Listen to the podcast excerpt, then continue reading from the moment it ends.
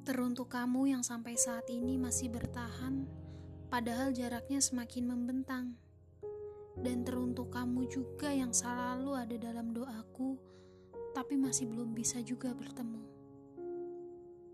Percayalah, jarak hanya sebuah angka, bukan penghalang hubungan kita.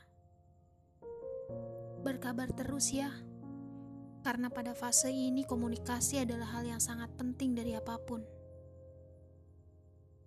Sabar sedikit, aku tahu ini gak mudah untuk kita. Jangan pernah menyerah untuk berdoa. Semoga semesta mempertemukan kita.